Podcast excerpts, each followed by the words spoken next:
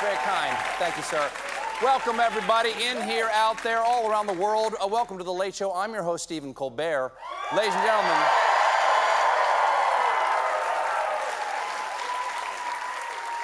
I am back, baby. COVID. Come on. Two times. COVID's not keeping this guy down more than twice. Here's what happened. Had COVID, got over COVID. Then COVID staged a gritty reboot in my lungs. But I'm back, and I'm happy to be back.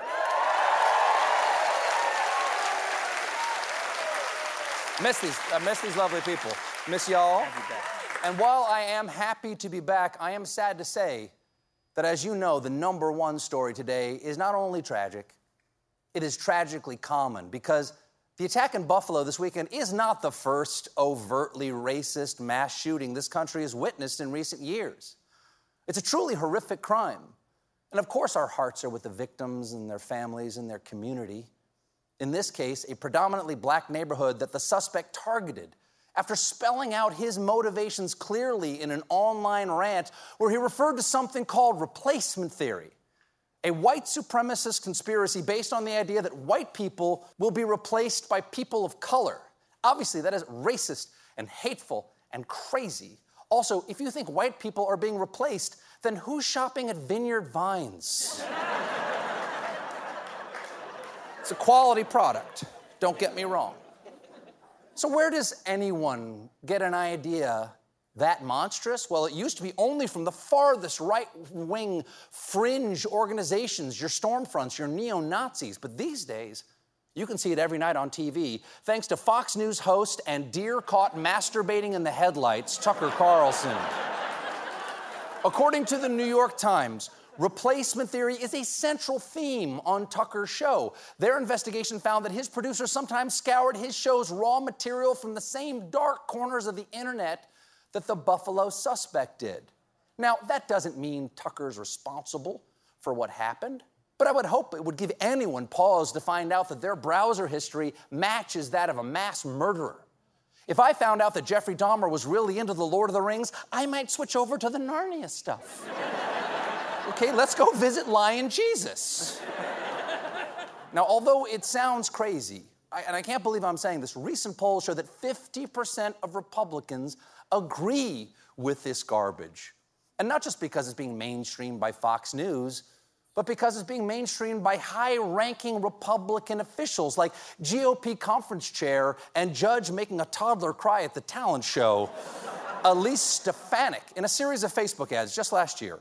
Stefanik's campaign claimed that radical Democrats' plan to grant amnesty to 11 million illegal immigrants will overthrow our current electorate and create a permanent liberal majority in Washington. Oh, and you know what those liberals will do with their powerful permanent majority? Beg Joe Manchin for paid family leave, then when he doesn't vote for it, say, oh, okay then, is there something else we could do for you? What if we fed coal directly to dolphins? so that's that's terrible. Terrible news. But there's something I don't get to say a lot. There's actually good news from Eastern Europe. Because over the weekend, Ukraine won the Eurovision Song Contest. Yeah. Slava. Slava Ukraine, which I believe means suck at Putin, because Russia was banned from Eurovision. Big bummer for Russia's top rapper, Megan the Potato. the winning entry was a song from the Ukrainian band Kalush Orchestra. Let's see the winners in action.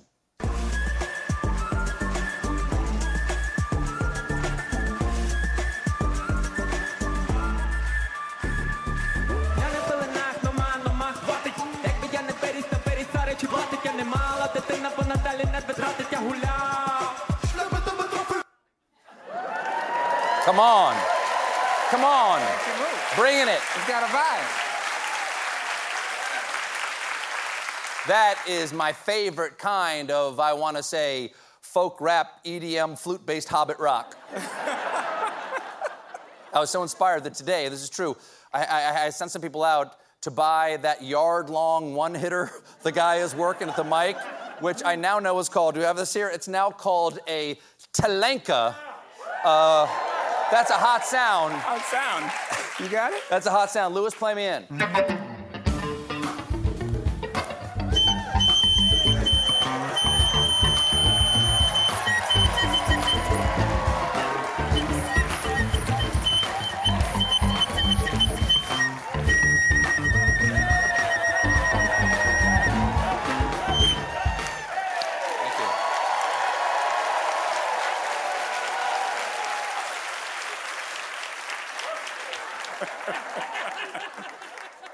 Has Russia surrendered yet? the winning song is called Stefania and was written about the frontman's mother, really raising the bar for children everywhere. Those nice boys from Ukraine did a whole award winning song about their mom in the middle of a war. You won't even reply to my emails. I sent you 10 minion memes. I haven't gotten so much as a lol. It's a rough time for new parents right now because nationwide, 40% of baby formula is out of stock. Luckily for parents, liquor stores still fully stocked. the um,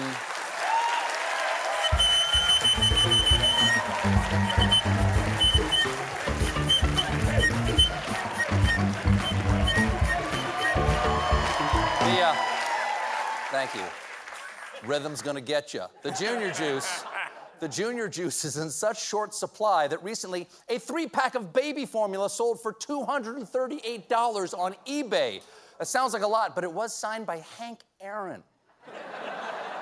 Thanks to the shortage, some desperate parents are even trying homemade baby formula recipes. Oh, great. Now everyone's brother-in-law is going to be pushing their homebrew formula. Hey, little guy, try this one. It's, uh, it's pretty good. It's a Fontanelle IPA. It's got a notes of pumpkin. It's hoppy, but it's drinkable. Come down to the basement, help me bottle it. to address the problem, the Biden administration has announced that they will increase imports of formula and crack down on formula price gouging.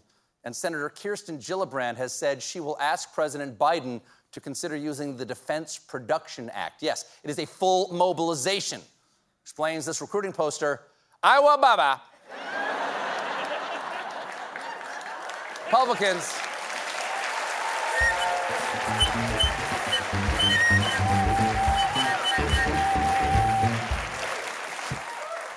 How does he make it make those sounds? Republicans have a slightly different plan in mind. Let immigrant babies go hungry, because when they're in U.S. custody, our government rightly is responsible for feeding these migrant children, so they give them formula. And to try to prove that this crisis is because the government is hoarding infant formula at the border, Republican Representative Kat Cammack shared this photo on Fox News, which CNN fact checked and found to be powdered milk. Simple mistake. They're both white powder.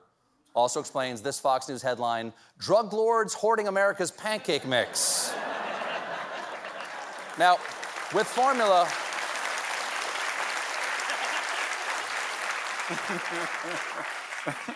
With formula running out, I know what you're thinking. You're thinking, Steve, just order those babies some pizza. Unfortunately, there's also a shortage of pizza delivery drivers. Oh no! We won't be able to get pizza or Papa John's. I.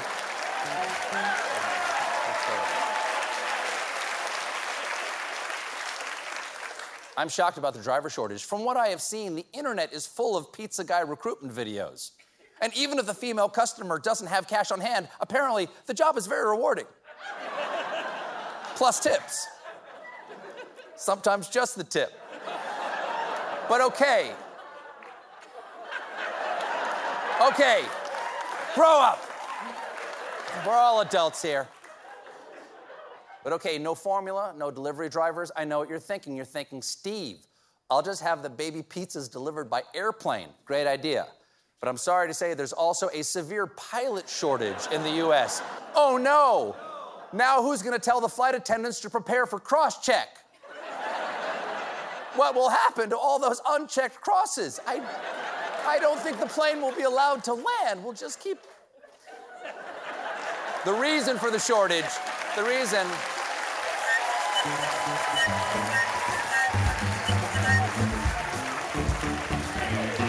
The reason for the shortage is that during the pandemic, travel slowed down, a bunch of pilots retired, and now airlines are rethinking training programs to lower the barrier to entry.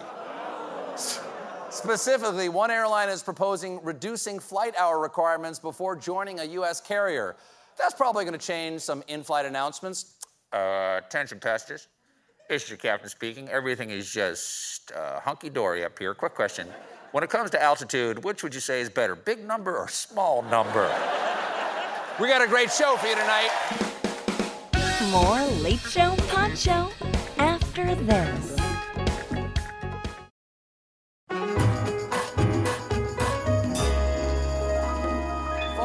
My first guest is former Defense Secretary of Mark Esper. He'll be out here in just a bit. He's the author of a new tell all book called A Sacred Oath. It's loaded with disturbing revelations about the reign of former President El Capitan. For instance, former Secretary Esper says that the former president proposed launching missiles into Mexico to destroy the drug labs. I don't know why he would do that, considering that most of the drugs are already safely stored here. now,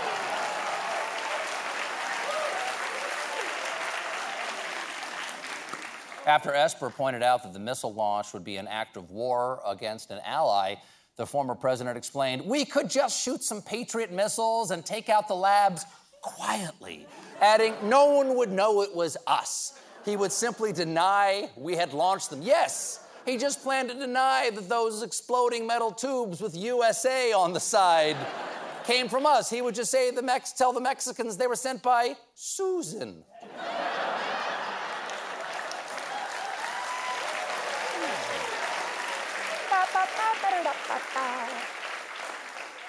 Esper's uh, uh, book here also says that on multiple occasions the president complained that the U.S. Navy ships look ugly. Okay, that sounds weird, but it does explain why the USS Carl Vinson got a boob job. Esper also reveals that the former president wasn't the only one with the cray cray ideas. There are also plenty from former presidential advisor and zit with a dark secret, Stephen Miller. Esper says that during the raid that killed Islamic State leader Abu Bakr al Baghdadi, Miller proposed securing al Baghdadi's head, dipping it in pig's blood, and parading it around to warn other terrorists. When Esper pointed out that that would be a war crime, Miller replied, Then what am I supposed to do with all this pig's blood? Esper went on 60 Minutes, where he revealed that Miller also lobbied the former president to send a quarter of a million U.S. troops to the border. We're in a meeting waiting for the president to come out. We're standing around the Resolute desk, and uh, he's behind me, and this voice just starts talking about uh, caravans are coming, and, and we need to get troops to the border, and uh, we need a quarter million troops. And I think he's joking. And then I turn around and I look at him, and these, and these deadpan eyes, it's clearly he is not joking. That's because Stephen Miller does not joke. Why did the chicken cross the road? To steal my pig's blood. What's black and white and red all over? A newspaper dipped in my pig's blood. Coming up, Secretary Mark Esper.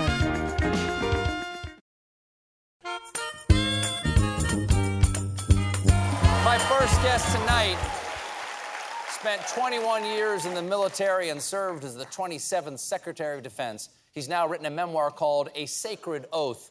Please welcome to The Late Show, Secretary Mark Esper. Secretary, thank, thanks for coming on. I was supposed to have you on uh, last week when I got my second bout of COVID. Thanks for, for boomerang. Yeah, you're a super spreader, aren't you? I am. I am. I am. Now, uh, the new book is called uh, A Sacred Oath. I want to get into what that actual sacred oath is in, in just a bit. But first, I want to ask you about the former president uh, who you served under. He often said that he knew more about the military than any of the generals, maybe more than anybody of all time. As a uh, Secretary of Defense and a West Point graduate, what was your assessment of the former president's military knowledge? Uh, I thought you were going to ask hard questions. The answer would be no. He, does, he does not know more than the generals and admirals. Does he know more Nor- than, nor say, an average person on the street? I don't know. I don't know. Probably not. I don't- You at- served this- under him, you don't At this think- point, he probably does. Okay. Oh, because Because he he got, served four he years in office, secret right. stuff like that. Yeah. Right, right. Okay. Um, there are many examples in the book here of the president demanding loyalty uh, to himself as opposed to the Constitution. Right. Uh, same sort of thing that Jim Jim Comey talks about Mm-hmm. in his book.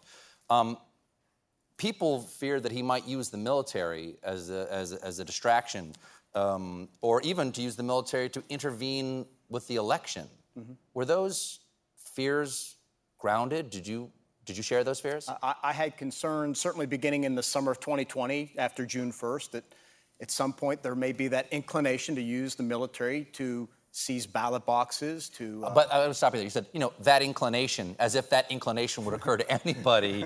it's a dire and traitorous inclination, isn't it? yeah, no, it would be it would be violating one sec- sacred oath to the Constitution, the one Got that it. all elected officials take. It would be uh, absolutely.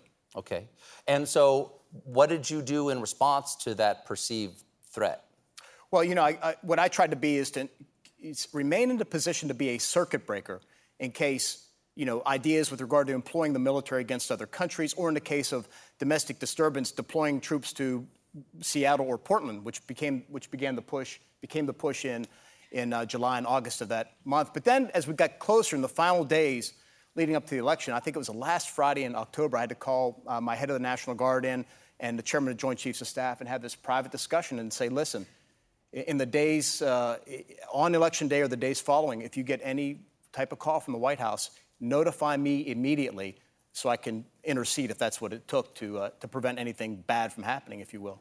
So you would say we're not going to send troops in to seize the ballots. No. Uh, that, well, I mean, the president Yeah. might have ordered that. That we, we we learned from your book that that was a consideration. Right. So, and, and that's why the position of Secretary of Defense is so important because the only two people in the United States that can deploy troops are the President and the Secretary of Defense. So it was critical for me to be in that position to be the circuit breaker in case somebody wanted to do something, whether it was deploy troops to suppress protesters or deploy troops to, you know, to grab a ballot box, whatever the case may be.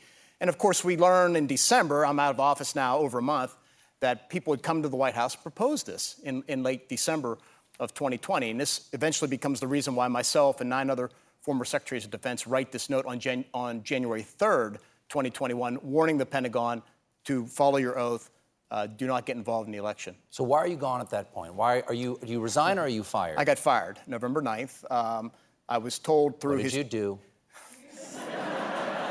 He's a reasonable guy. What did you do? I followed my oath. Okay, Uh, okay. So, uh, yeah, I get the call from Mark Meadows, the chief of staff, around 10 to 1. He says, Look, uh, you're being replaced. Uh, you, uh, you haven't been sufficiently loyal. Again, to the president, To the the president, right. And, Constitution, and, I, and I respond, uh, That's his prerogative, but my oath is to the Constitution, not to him.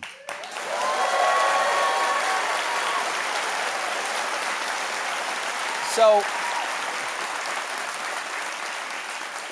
it's a weird it's a weird position to be in, and, and, and I want to get to in just a little while. And people have criticized you for not telling us this before, Right. and I've heard some of your answers on Sure. that, and I, and I understand some of the rationale. But before we get to that, I want to ask what it is like for you as a, as, a, as a military man, as a West Point graduate. Is there a class they teach at West Point on how to protect the country from the commander in chief? And if not, and I mean this seriously, Yeah. do you think there should be a class from this moment forward? You know, I, I took my first oath, as I described in the book, on uh, in July 1982 when I became a cadet at West Point. Right, my first of a dozen oaths. And during my time in service, I served on active duty for 10 years and war and all that. You know, I never really had to consider the oath and what it means, and I never had to consider really deeply duty, honor, country, which are the which is the motto of the academy. And it wasn't until this job where I reached the point that day in and day out, I'm asking myself, what, is my duty? What, what's my oath? What's, what does it mean to put the country first?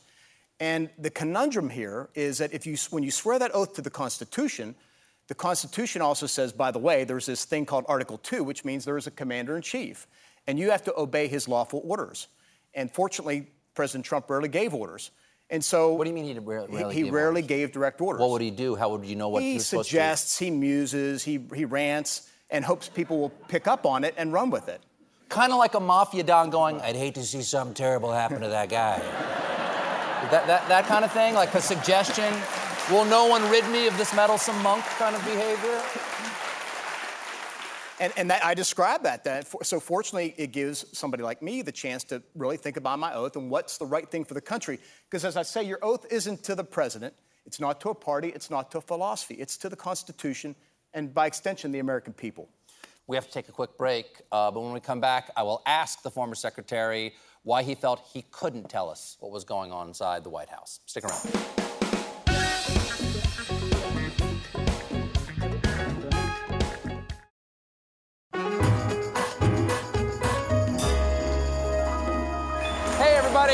We're here with the author of A Sacred Oath, former Secretary of Defense, Mark Esper. Um, okay, you describe Oval Office meetings that were, quote, uh, a melee of bad ideas pushed and supported by his White House sycophants.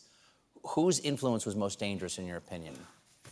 Well, you already, uh, uh, you already described Stephen Miller, who proposed these outlandish ideas, and you talk about, you know, the, the idea of deploying a quarter million troops to the border to deal with the caravans, which was just absurd, right, to consider that. But there were, you know, other things as well that he would propose at times, where he would gin the president up. And we're having these discussions from June, July, August of 2020, talking about uh, the unrest in Portland, Seattle, elsewhere.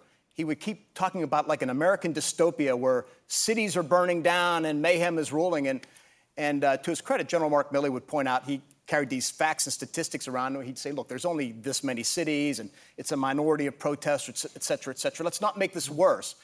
And it, uh, Milley and Attorney General Bill Barr actually became very good partners to me in terms of pushing back on these ideas to say, no, no, no, look, this is a law enforcement issue. Let law enforcement, particularly state and local, deal, deal with it. And, and don't get the military involved. This is not the place for the military. You don't have to be in the administration to smell the crazy coming off of Stephen Miller it, you can see it a mile away. Are you surprised that that guy specifically, I mean, guys like that, but let's just go with that guy specifically, who was so redolently crazy and poorly informed and just balls out racist, would still get jobs right now. He is working for David McCormick's campaign in Pennsylvania, a supposedly reasonable Republican who hired him in order to get Trump's endorsement, but then didn't get it. And yet, Stephen Miller is still sucking on the GOP political gravy because no one has the courage to put these guys out to pasture. Does that shock you that people that you know are terrible for America can still get jobs in mainstream political circles? I, I don't get it. I don't understand it. You know, one of the things I've been talking about is how does the GOP, my party, I'm a Reagan Republican, kind of how do we get this divorce from Donald Trump and those around him?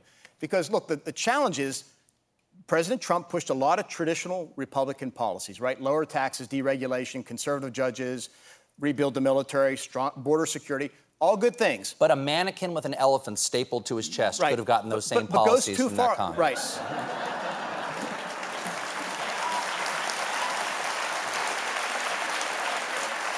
So, so my message to Republicans is, to my fellow Republicans, is look, there's a whole new generation of Republican candidates I hope will emerge after the midterms and run. And you can do it. You can get a person who puts, first of all, country over self as compared to the prior president, and who will advance core Republican ideas and grow the base and bring the American people together. I've been saying the biggest threat facing our country today is not China. It's actually this extreme political partisanship that is really causing dysfunction in Washington, D.C., and we have to break this. I mean, you know how few Republicans in office there are like you. You're a minority. It's, it's strange how, how few people like you there are. I'm, I'm not saying I'm not calling you a Republican politician, but certainly you support those policies. Thank, thanks for so, not insulting me. There's so, but there's so few people who have your opinion. or At least will espouse it publicly. Well, right at least now. we'll espouse it publicly. Okay. That's the issue, right? Well, let's talk about uh, you know the question like my friend Jake Tapper asked you the other day. Is that right. given that you knew all of this, why did you wait to put it in a book? Doesn't that seem like you're trying to sell books as opposed to protect the country? And let right. me say, even if I accept your answer to Jake, because I, I, watched the interview, that, and as you said today, you're a, a break, a, a, a circuit, circuit, breaker? breaker. Circuit right. breaker. Circuit breaker. Somebody else put in there may not have made those pushbacks that you did. Right. What does that say to you about the state of our country that it's just this one man in this position pushing back against the crazy, and that you can't be truthful to the yeah. American people because the founders imagined that an informed public would save our country, not one guy, however well meaning. Yeah. Well, look, it wasn't just one person. It was there were other members in the cabinet. The, the But you did know all this stuff, but felt you couldn't right, tell us. Right, because if look, take it any point there in the in the in, in the story, right? In 2020, if I'd come out, I would have been fired, which is the president's prerogative, and he probably should have fired me on the spot. But my rationale is, if I'm not here to stop a quarter million troops to the border, when the president proposes it in, prior to June 1st, who would be there when he wants to shoot Mex- missiles into Mexico? And if I stand up then and speak out, who will be there to push back on June 1st when he wants to send 10,000 paratroopers into the streets of America? Or shoot the protesters in the legs. Who and shoot the, and who will be there to stop Ven- the Venezuela talk in October? Who will be there with the Iran? T- I mean, that was kind of But my where rationale. are we as a country, in your opinion, if you can't tell us that? We deserve to know that to make our choice. And I take your Yeah, rationale, yeah. but where are we as a country if you Yeah. can't tell us that? Look, it, it, it's a great question. And I said, look, the opening pages, the first five pages, I talk about this dilemma. I wrestled with it. I talked to my wife, and my wife says, look, as, an, as your wife, please quit. But as an American, please stay. And I, I have to go so far as to contact my predecessors from both parties. I reached out to Colin Powell, the late General Powell, and he says, you got to stay. Because I don't know who the president is going to put in behind me, right? And we see what happens on November 9th mm-hmm. when I'm gone and the Pentagon is decapitated, and you get this whole crew of loyalists that comes into the Pentagon, and you, these things start happening, right? Attack Iran, withdraw troops from Somalia. It goes on and on. And fortunately, they only had, at that point, 60 days. Think if they had eight months. The memoir is A Sacred Oath. It's available now. Secretary Esper, thank you so much for being here. This has been The Late Show Pod Show with Stephen Colbert. If you're enjoying The Late Show Pod Show, leave us a five star review on Spotify or Apple Podcasts. Watch The Late Show with Stephen Colbert weeknights at 11:35, 10:35 Central on CBS and Paramount Plus. And for more exclusive Late Show content, follow us on Facebook, Twitter, and Instagram, and subscribe to The Late Show on YouTube. Grand Canyon University's RN to BSN online degree program makes earning your bachelor's in nursing possible. Balance online coursework with local in person clinicals to position yourself for potential leadership opportunities in the time you have from wherever you are, leaving room for what matters. Achieve your goals with your personalized plan and team behind you. Find your purpose at Grand Canyon University. Visit gcu.edu.